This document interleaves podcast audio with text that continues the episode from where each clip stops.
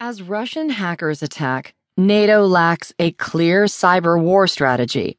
By David E. Sanger in the New York Times World section. I'm Kristi Burns.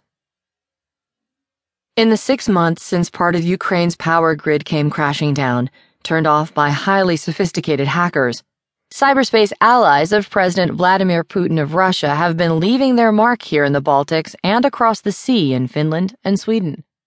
Perhaps to discourage the